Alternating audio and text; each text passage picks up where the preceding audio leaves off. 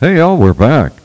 I got to do a lot of reading here, and I, I actually I do a lot of reading here, and sometimes you're really surprised at some of the shit you see when you get digging into it.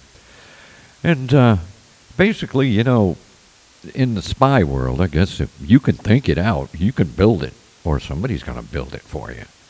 Well, anyway, they have. I got looking at spy guns, and now the the Cold War must have been an amazing time to be a weapons manufacturer for the U.S. government like some kind of early Tony Stark, or I guess in that case it would be Howard Stark, his dad. Now, if you could dream it up, you could build it, like I just said. And chances are very good that the CIA would fund it for you. From funding LSD tests using prostitutes in their johns to, to secret underground ice bases in Greenland and to try to build an actual flying saucer. There was literally no end to what the CIA would try. Now, what they ended up actually building and then using was much less fun and much more terrifying. We only found out about it because of a fellow named Senator Frank Church who decided to do a little investigating. he was spurred on by the publication of Seymour Hersh's article in the New York Times in December 1974. The United States Congress decided to look into just what its internal and external intelligence agencies were doing in the name of the American people using their tax dollars. What they found was a trove of illegal and legal methods used by the CIA, NSA, FBI, and even the IRS. Among the abuses of power discovered by the Church Commission was the opening of a domestic mail without warrant and without the Postal Service's knowledge. Widespread access of intelligence had a domestic telecommunication uh, providers and adding Americans to watch lists. Even the Army was spying on American civilians. The most shocking of the Church Commission's finding was the targeted assassination operations the CIA used against foreign leaders. Allegedly, Fidel Castro wasn't the only name on the CIA's list. Congo's Patrice Lumumba, uh, Rafael Trujillo of the Dominican Republic, and General Rene Schneider of Chile were all targets for the CIA sanctioned killings. Now, believe it or not, Castro alone survived 600 assassination attempts, if you could believe that. Now, the clandestine service had its people researching all sorts of various ways to kill. Now, the CIA soon latched on to poisons. Now, ones that were undetectable and appeared to be uh, to mimic a heart attack.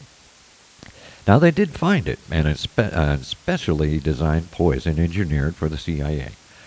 Only a skilled pathologist who uh, knew what to look for would ever discover the victim's heart attack wasn't from natural causes. The delivery of the poison, the injection, was in a frozen dart. Now, this pistol looked like a 45, like a 1911 with a scope on the top of it. And uh, darts from this new secret assassination gun would penetrate the clothing, and uh, they'd leave only a small red dot. And because this stuff was frozen, it come out of the gun, and it, it, it uh, dissolved. So, anyway, it'd leave a red dot on the skin surface. It kind of looked like a mosquito bite.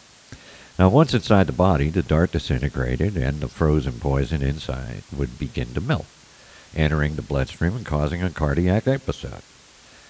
Now, this thing was called the heart attack gun. Now, shortly after, the deadly agent denatured quickly and became virtually undetectable. They even bought the gun to show Congress. Now, the Church Commission and its findings caused a massive frenzy in the United States. Now, people became hungry for more and began to get hysterical in the wake of the news. That was about the CIA. In the aftermath of the Church Commission, President Ford, later and then later President Reagan, had to issue executive orders banning the tactics of targeted assassinations by the CIA and other intelligence agencies. What became of this poison dart gun known as the heart attack gun is any, anyone's guess.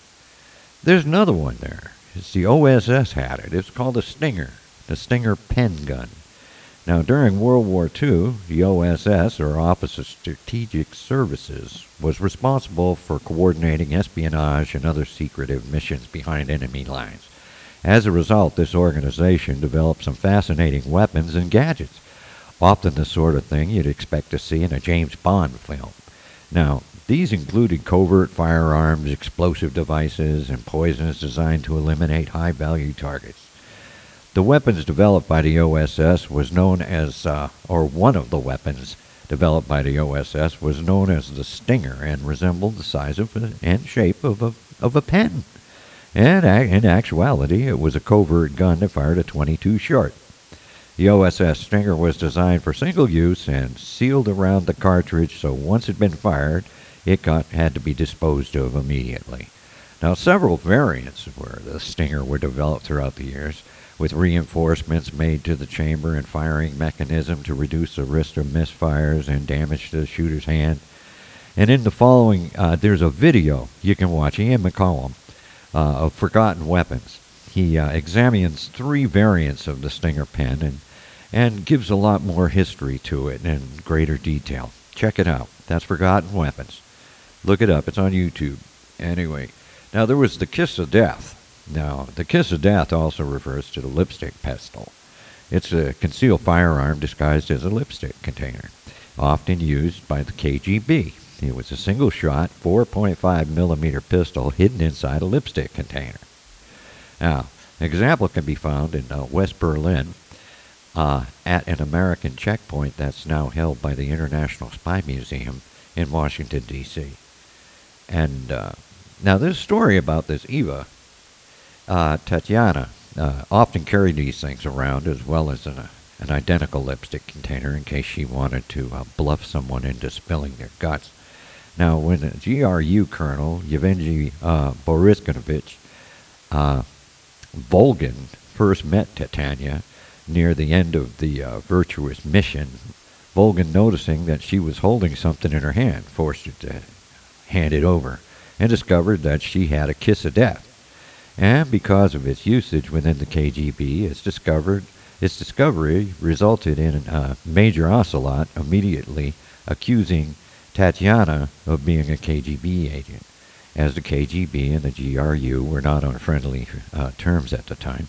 So, although Volgin uh, gave it back to her as he saw some use for her later, and uh, later she used her identical lipstick container to bluff Dr. Nikolai Sokolov into revealing where the uh, philosopher's legacy was, or, at the very least, who knew where the legacy was.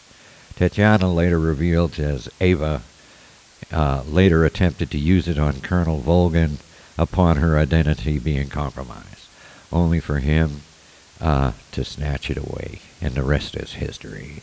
Of these stories.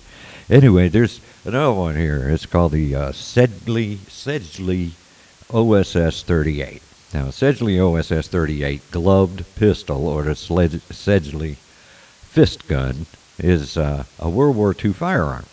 It was designed by Stanley M. Haight and uh, manufactured by Sedgley Company of Philadelphia for the U.S. Marines and the U.S. Navy. Its official uh, designation by the U.S. Navy was Hand Firing Mechanism Mark II.